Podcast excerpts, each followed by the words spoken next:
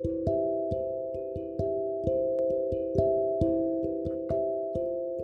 はようございます。お元気でしょうか？今日の聖書の時間となりました。今日の聖書の箇所は、旧約聖書詩編19編1節詩編19編1節でございます。お読みいたします。天は神の栄光を語り継げ、大空は御手の技を告げ知らせる。この詩篇はダビデの参加と言われています。ダビデ王は神にも人にも愛された王様でしたが、大変大きな罪を犯してしまいました。それゆえに創造主なる神様が成した技、神様の御言葉、そして自分自身の罪と神様の許しに関して深く考えたことでしょう。いつも神様を前にして自分自身をさらけ出したのです。そして真摯に悔い改めました。